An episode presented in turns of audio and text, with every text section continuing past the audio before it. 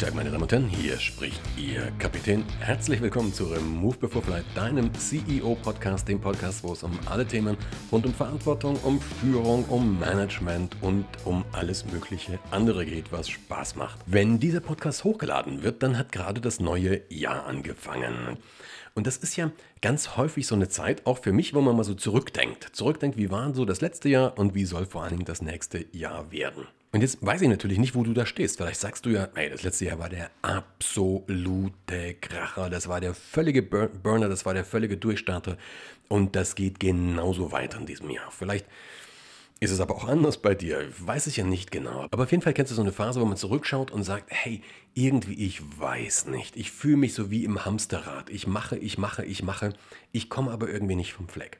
Bin mir ziemlich sicher, dass du so eine Phase zumindest kennst. Vielleicht empfindest du dich auch gerade in so einer Phase. Ich bin da drauf gekommen, weil ich jetzt vor ein paar Tagen erst ein Interview hier gegeben habe. Und da bin ich gefragt worden von jemandem, ja, Herr Brandl, es ist ja sehr schön und auch sehr, sehr toll, was Sie da so gemacht haben, aber warum sind Sie nicht noch erfolgreicher? Die Frage ist erstmal ein bisschen provokativ, aber es ging eben gerade darum, ja, so das Leben zu leben, das du leben möchtest oder was eben auch so diese Dinge sind, die man tun sollte. Und dann fragt er, ja, das ist ja auch wirklich alles ganz schön, aber es gibt ja Menschen, die haben in der gleichen Zeit wesentlich mehr erreicht. Warum, warum sind sie nicht noch erfolgreicher? Und jetzt, es ist ja vollkommen egal, was Erfolg für dich ist. Also wenn du jetzt gerade so eine Assoziation hast, muss es dann immer um Geld gehen, vergiss es. Was ist Erfolg. Erfolg kann auch einfach eine sehr, sehr glückliche Familie sein. Erfolg kann sein, dass du einen bestimmten Bildungsabschluss machst. Erfolg kann sein, dass du wahnsinnig viele richtig tolle Bücher gelesen hast im letzten Jahr, was auch immer. Ich habe so ein bisschen drüber nachgedacht und habe dem geantwortet mit einem Modell, das ich immer daher, das ich eigentlich immer nehme, wenn Menschen irgendwie nicht so richtig zufrieden mit ihrer Situation sind. Also nochmal, egal ob du dich jetzt in einem, in einem Business in der Situation befindest, wo du sagst, hey, wir treten irgendwie auf einer Stelle, wenn du privat das Gefühl hast, du bist im Hamsterrad, wenn du, warum auch immer so dieses Gefühl hast, irgendwie, du machst, du machst, du machst, du machst, aber du kommst nicht weiter. Wenn es bei dir anders ist, wenn du bei dir sagst, yo, ich mache nichts, ich liege den ganzen Tag noch faul auf der Haut, dann wird dir das jetzt nichts bringen. Aber eben wenn du wirklich dieses Hamsterradgefühl hast, dann ist es hochgradig relevant. Wenn du das Thema Zeitmanagement, und das, darum geht es ja letztendlich. Also wenn du irgendwie was verändern möchtest, wenn du weiterkommen möchtest und wenn du eben das, das Gefühl hast, du bist in diesem Zeithamsterrad drin, dann ist es ja dieses Gefühl, ich habe so viel zu tun, aber irgendwie der Tag ist immer zu kurz für das, was ich alles zu tun habe oder der Monat ist immer zu lang für die Zeit, die das Geld reicht oder was auch immer. Wir sind in diesem Hamsterrad drin. Und um da rauszukommen, gibt es ein ganz, ganz einfaches Modell. Und dieses, dieses ganz einfache Modell, das besteht aus zwei Teilen, eigentlich nur aus zwei Teilen. Der erste Teil ist, du kannst dir mal überlegen, was du so den ganzen Tag über machst. Also du kannst mal wirklich etwas machen. Du kannst so eine Art Zeittagebuch führen. Das ist ein bisschen nervig, du weißt das. Also mich nervt es auch, wenn ich es mal mache. Ich mache das aber regelmäßig. Ich mache das zumindest einmal im Jahr, so für zwei, drei, vier Tage. Manchmal mache ich es auch mehrfach im Jahr. Einfach mal so für zwei, drei, vier Tage. Und zwar schreibe ich mir da wirklich auf, also ich schreibe wirklich mit und idealerweise so in fünf Minuten Schritten, was ich gemacht habe. Also jetzt zum Beispiel gerade, wenn ich das hier aufnehme, ist es gerade zwölf Uhr vierundfünfzig. Ja? Und ich habe dann zu einem bestimmten Zeitpunkt angefangen, diesen Podcast einzusprechen, hört zu einem bestimmten Punkt auf. Davor habe ich mir ein Wasser geholt, habe kurz hier aus dem Fenster geschaut und, und sowas. Also ich schreibe sogar sowas runter. Ich schreibe dann sogar rein, irgendwie fünf Minuten Fenster klotzen. Ich persönlich brauche das, aber das soll jetzt keine Handlungsaufforderung gewesen sein. Aber du kannst dieses Ta- Zeittagebuch wirklich schreiben. Aber egal, ob du das Zeittagebuch schreibst oder ob du es nicht schreibst, aber danach kommt eine Frage. Und zwar kannst du jetzt alle deine Tätigkeiten in zwei Gruppen einteilen. Das sind einmal Tätigkeiten des Veränderns und dann sind da Tätigkeiten des Bewahrens. Also verändern und bewahren. Lass mich dir ein Beispiel bringen. Ich spreche dir jetzt gerade diesen Podcast hier ein. Wenn ich das mache, überleg mal, ist dieses, was ich jetzt gerade mache, ist das für mich eine Tätigkeit des Veränderns? Also verändert das etwas oder bewahrt das etwas? Du kannst auch andere Tätigkeiten dir überlegen. Wenn ich zum Beispiel einen Vortrag halte, ist das Verändern oder ist das Bewahren? Wenn ich ein Buch schreibe, ist das Verändern oder Bewahren? Das Spannende ist für, für mich, also aus meiner Sicht der Dinge, sind alle diese drei Dinge, die ich dir gerade gesagt habe, die haben nichts mit Verändern zu tun, sondern nur mit Bewahren. Wenn ich ein Buch schreibe, wenn ich jetzt mich wieder hinsetze und weiter an meinem aktuellen Buch schreibe, das wird das sechste sein, das sechste Buch, das ich geschrieben habe. Das ist nichts Neues mehr, sondern meine Kunden, vielleicht auch du, ihr erwartet von mir, dass ich so alle drei, spätestens alle vier Jahre ein Buch schreibe. Eigentlich sogar noch häufiger. Meine Leute erwarten das. Wenn ich das nicht tue, falle ich runter. Also wenn ich das nicht tue, sinkt mein Status. Dann kommen andere, die vielleicht ein ähnliches Thema besetzen, die mich dann plötzlich überholen. Also ich muss das machen. Das hat nichts mit Veränderung zu tun. Podcast das Gleiche. Podcast ist eine Sache, wo ich mit dir eine Beziehung aufbauen möchte, wo ich dich natürlich auch so in meiner Community haben möchte, deswegen erzähle ich das und, und warum ich, mit dem ich natürlich auch eine regelmäßige Inspiration bieten möchte. Das verändert aber an meiner Situation nicht. Wenn ich eine bestimmte Menge Sport mache, das hat für mich nichts mit Verändern zu tun, das hat was mit Bewahren zu tun, das ist alles Bewahrenstätigkeiten. Was ist denn Veränderung? Veränderungstätigkeiten sind Sachen, die etwas an meiner Situation verändern. Also als ich zum Beispiel das erste Buch geschrieben habe, da, das war damals definitiv eine Veränderungstätigkeit. Also das erste Buch, beim zweiten kann man es auch noch sagen, das sind so Sachen, die verändern dann plötzlich wirklich was. Die verändern deinen Status, die verändern die, die Art und Weise, wie du wahrgenommen wirst, die verändern die Art und Weise, wie Menschen auf dich reagieren, wie Kunden auf dich reagieren, ja, diesen Status eben, das verändert wirklich was. Wenn ich mich entscheide, zum Beispiel meine Ernährung umzustellen, das auch wirklich durchziehe, das sind Veränderungssachen. Wenn ich jetzt sage, ich mache wirklich eine bestimmte, ich trainiere Sport auf eine bestimmte Leistung hin. Zum Beispiel, ich würde mir vorstellen, einen Marathon machen zu wollen. Oder ich möchte mir vorstellen, dass ich meine Beweglichkeit wieder auf ein ganz bestimmtes, fest definiertes Level bringen möchte. Und da habe ich einen ganz klaren Plan. Das verändert in irgendeiner Art und Weise. Wenn du eine zusätzliche Ausbildung machst zum Beispiel, das verändert was. Wenn du dir Qualifikationen Wir haben zum Beispiel in einer unserer Ausbildungen viele Trainer und Trainerinnen, die gerne auf größere Bühnen kommen wollen. Egal, ob sie das jetzt beruflich, also ob sie damit Geld verdienen wollen oder ob sie diese größeren Bühnen machen wollen, weil das für sie ein tolles Akquiseinstrument ist und damit einfach ihren Trainingstages hochsetzen. Warum auch immer. Aber diese Ausbildung für die Leute, das ist eine Veränderungstätigkeit. So, und jetzt kannst du dir mal überlegen, wenn du mal deine, deine Liste anschaust, was du den ganzen Tag machst, wie viel... Wie viel von dem, was du den ganzen Tag tust, ist bewahren und wie viel ist verändern? Wie viel ist, dass du eigentlich nur deinen Status quo aufrecht erhältst und wie viel ist geeignet, wirklich was zu verändern? Bei den meisten Menschen bleibt das Thema Veränderung brutal ab.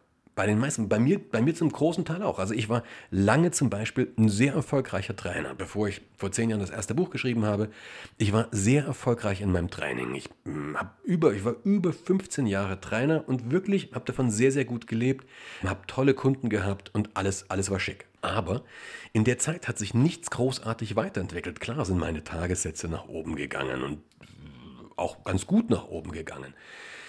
Aber äh, das, das waren jetzt keine, keine echten zentralen Veränderungen. Da hat sich jetzt nicht wirklich was Neues ergeben. Warum? Weil ich eigentlich immer nur an dem, was ich gemacht habe, gefeilt habe, das ein bisschen besser gemacht habe, da, da ein bisschen getuned habe. Ich habe es immer weiterentwickelt. Aber eigentlich, weißt du ja, du musst dich immer weiterentwickeln, um den Status quo zu erhalten.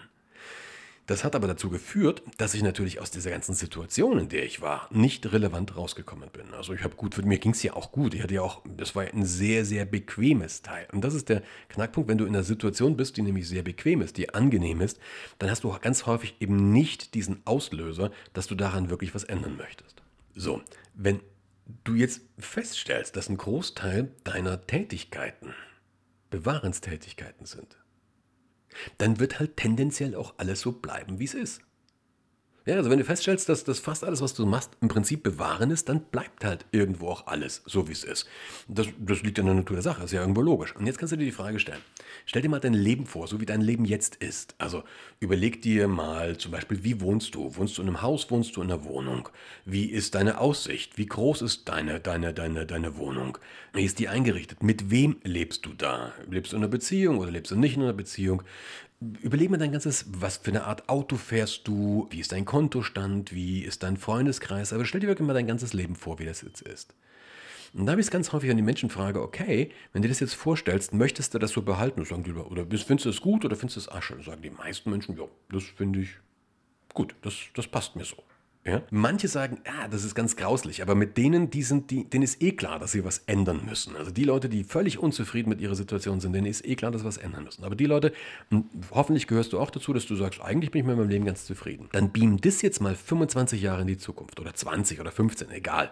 Also je älter du bist, desto kürzer. Ne? Weiß ja nicht, wer du bist. Also wenn du jetzt irgendwie schon vierundsiebzig Jahre auf der Uhr hast, dann würde ich tendenziell ein bisschen kürzer, dann würde ich wahrscheinlich nur fünfzehn Jahre in die Zukunft blicken. Wenn du halt gerade dreißig bist, würde ich fünfundzwanzig Jahre in die Zukunft blicken. Und dann überleg dir mal, okay, wenn du dein, dein Leben jetzt fünfundzwanzig Jahre in die Zukunft beamst und es ist alles gleich. Dein Kontostand ist gleich, deine Beziehung ist gleich, deine, deine Wohnumfeld ist gleich, dein Freundeskreis ist gleich.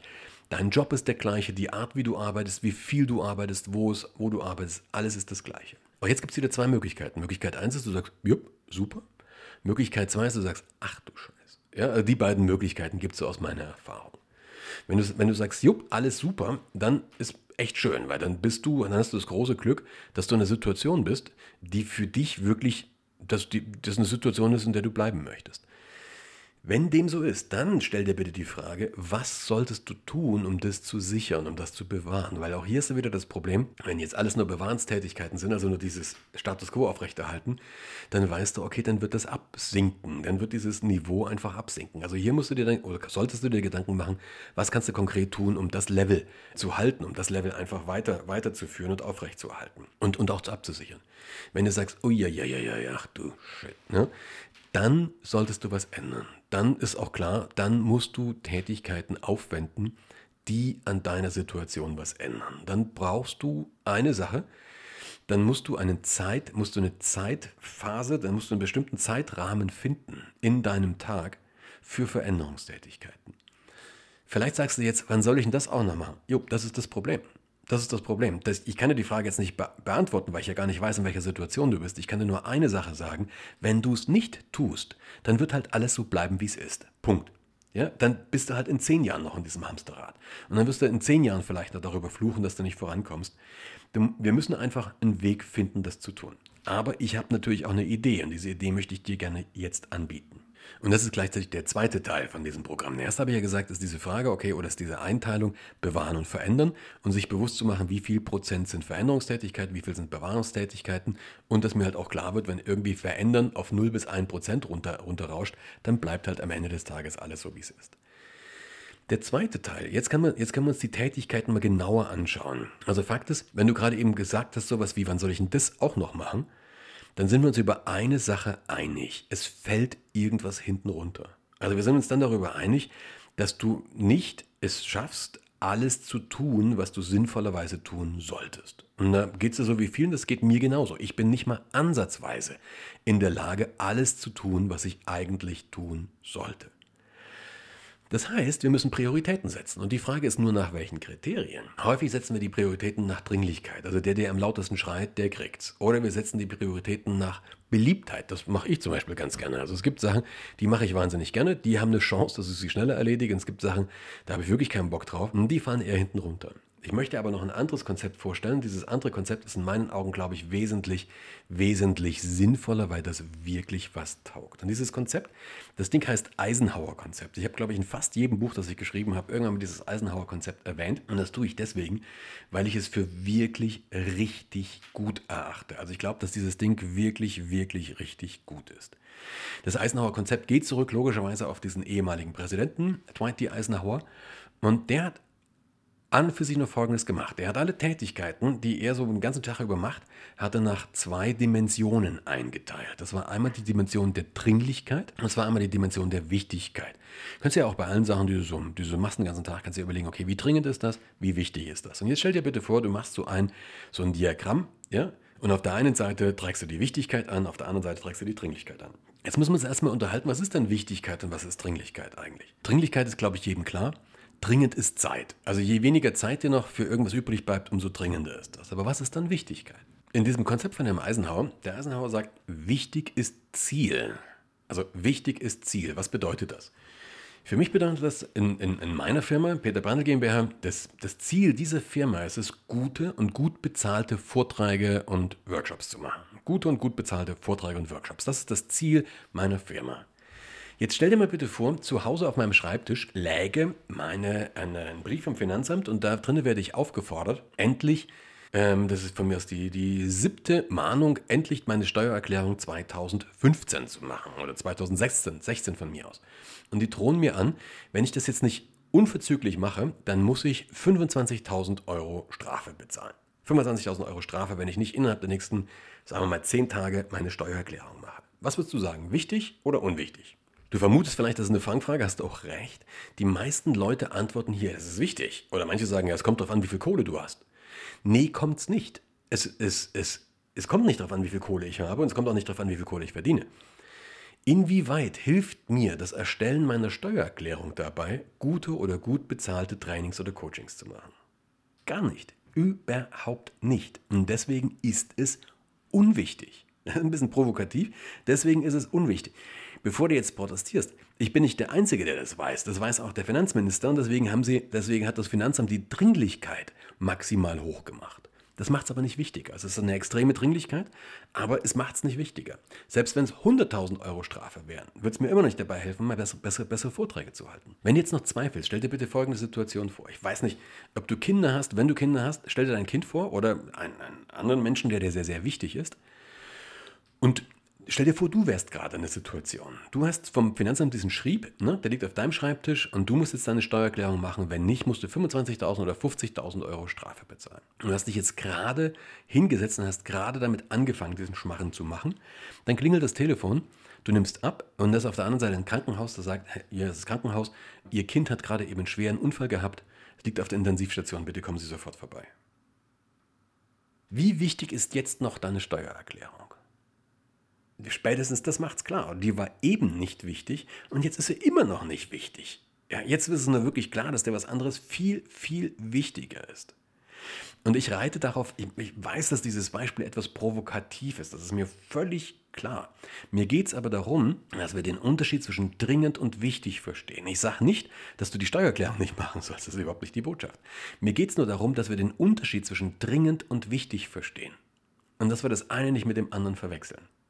Weil wenn du die beiden Sachen klar hast, jetzt kannst du dir dein Diagramm nochmal vorstellen. Jetzt machst du von mir aus auf, der, auf, die, jetzt machst du auf, die, untere, auf die untere Achse, schreibst du, schreibst du Dringlichkeit und auf die Achse, die nach oben geht, schreibst du Wichtigkeit.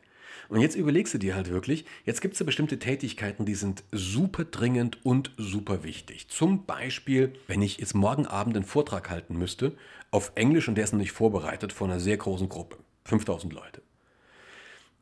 Das ist, das ist wichtig, das ist mein Ziel, ja, das ist, darum geht's. Der wird gut bezahlt, das ist genau mein Job.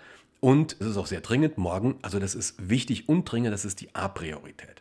Dann zum Beispiel, ich weiß nicht, wie du drauf bist, aber ähm, wenn du verheiratet bist und einen Hochzeitstag hast und der Hochzeitstag ist morgen, ja, und du liebst deine Frau und du liebst deinen Mann, also wenn, wenn du diesen Menschen liebst, dann würde ich mal unterstellen, das ist wichtig, dringend ist es auch, das ist nämlich morgen oder vielleicht heute schon, dass du da irgendeine Kleinigkeit oder eine, kleines, eine kleine Aufmerksamkeit kaufst äh, oder besorgst, das ist wichtig und dringend, das ist A. Dann gibt es Tätigkeiten, die sind sehr, sehr wichtig, aber nicht besonders dringend. Zum Beispiel, dass ich ein neues Buch schreibe, das ist sehr, sehr wichtig, aber nicht besonders dringend. Ja, wichtig, klar, das, das brauche ich für meinen Job, das, das ist, muss auch wirklich gemacht werden, aber ob ich damit jetzt heute anfange oder nächste Woche oder nächsten Monat, das ist vollkommen wurscht. Ja, ob ich das jetzt gleich mache oder ob ich damit noch ein bisschen warte, das ist vollkommen egal. Ein anderes Beispiel könnte auch sein, dass du, weiß ich nicht, du hast so ein bisschen gesundheitliche Probleme. Ne? Du hast vielleicht öfter mal so ein Schwindelgefühl und dann hast du öfter mal Schmerzen in der Brust, die so ein bisschen den Arm ziehen. Da weißt du, das wäre sehr, sehr wichtig, dass du zum Arzt gehst. Das ist sehr, sehr wichtig. Aber wenn du es schon eine Weile hast, mit einer hohen Wahrscheinlichkeit ist es wurscht, ob du jetzt heute oder morgen zum Arzt gehst. Also es ist nicht so wahnsinnig dringend, aber es ist sehr, sehr wichtig. Dann gibt es andere Tätigkeiten, die sind sehr, sehr dringend, aber nicht sehr, sehr wichtig. Steuererklärung zum Beispiel. Ja? Oder irgendwelche anderen Sachen, wo irgendjemand sich aufregt und was braucht, aber was dir überhaupt nicht hilft, dein, dein, dein Ziel zu erreichen. Und da gibt es natürlich noch Sachen, die sind weder wichtig, noch sind sie besonders dringend. Da habe ich eigentlich immer den größten Spaß dabei, weil die kannst du eigentlich komplett vergessen. Die kannst du gleich wegschmeißen. So, jetzt hast du die Sachen, die Sachen, die besonders wichtig und dringend sind. Also zum Beispiel Vortrag morgen oder Geschenk für den Hochzeitstag, das ist A-Priorität.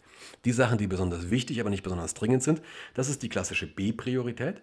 Und die Sachen, die besonders dringend, aber nicht besonders wichtig sind, das ist die klassische C-Priorität. Jetzt sagen die meisten Menschen, die über Zeitmanagement jemandem was beibringen, die sagen, du musst mehr Zeit für A-Aufgaben reservieren. Ich persönlich halte das für einen Schmarren, musst du nicht, weil A-Aufgaben machst du automatisch. Das machst du so oder so. Da musst du dich nicht darauf konzentrieren, dass du dafür Zeit reservierst.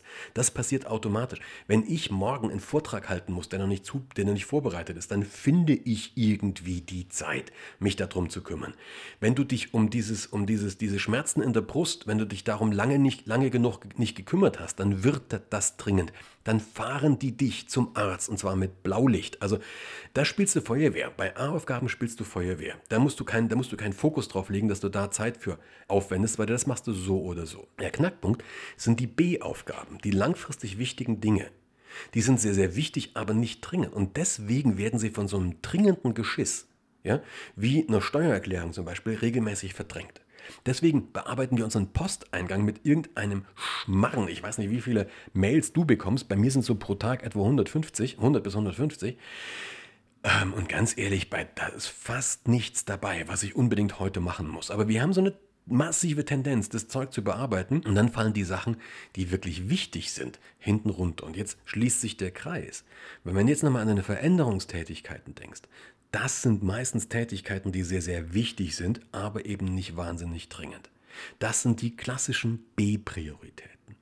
Und das, was wir schaffen müssen, ist, wir müssen diese, für diese B-Prioritäten mehr Zeit einplanen. Wir müssen es schaffen, mehr Zeitblöcke für langfristige B-Aufgaben zu machen, weil sonst werden die Dinge eben von dem kurzfristig Aufdringlichen, von dem nervigen Geschiss verdrängt. Wenn wir jetzt hier ganz am Anfang zurückgehen, wir sind uns darüber einig, wir schaffen sowieso nicht alles. Also irgendwelche Tätigkeiten fallen hinten runter. Die zentrale Frage, um die es geht, ist, was fällt hinten runter? Fällt da was hinten runter, was wirklich wichtig ist, oder fällt da was hinten runter, was aufdringlich ist? Ich weiß, wenn du mich schon eine Weile kennst, hast du dieses Modell wahrscheinlich schon mal gehört. Ich erzähle es trotzdem immer wieder, weil es für mich tatsächlich eine der wichtigsten Dinge ist oder eines der wichtigsten Modelle ist, mit dem man sich auseinandersetzen sollte und das man auch verstanden haben sollte, um einfach bestimmte Dinge ja, in seinem Leben auch zu ändern. Ich fände es cool, wenn das dir gefallen hat. Ich fände es super, wenn dir das was nutzt. Wenn du magst, sehr, sehr gerne, wieder wie immer, Daumen hoch hier, eine positive Bewertung, ein Like oder empfehle diesen Podcast gerne weiter. Ansonsten wünsche ich dir eine coole Zeit, guten Start in das neue Jahr und wir hören uns bald wieder. Bis dann, ciao, ciao.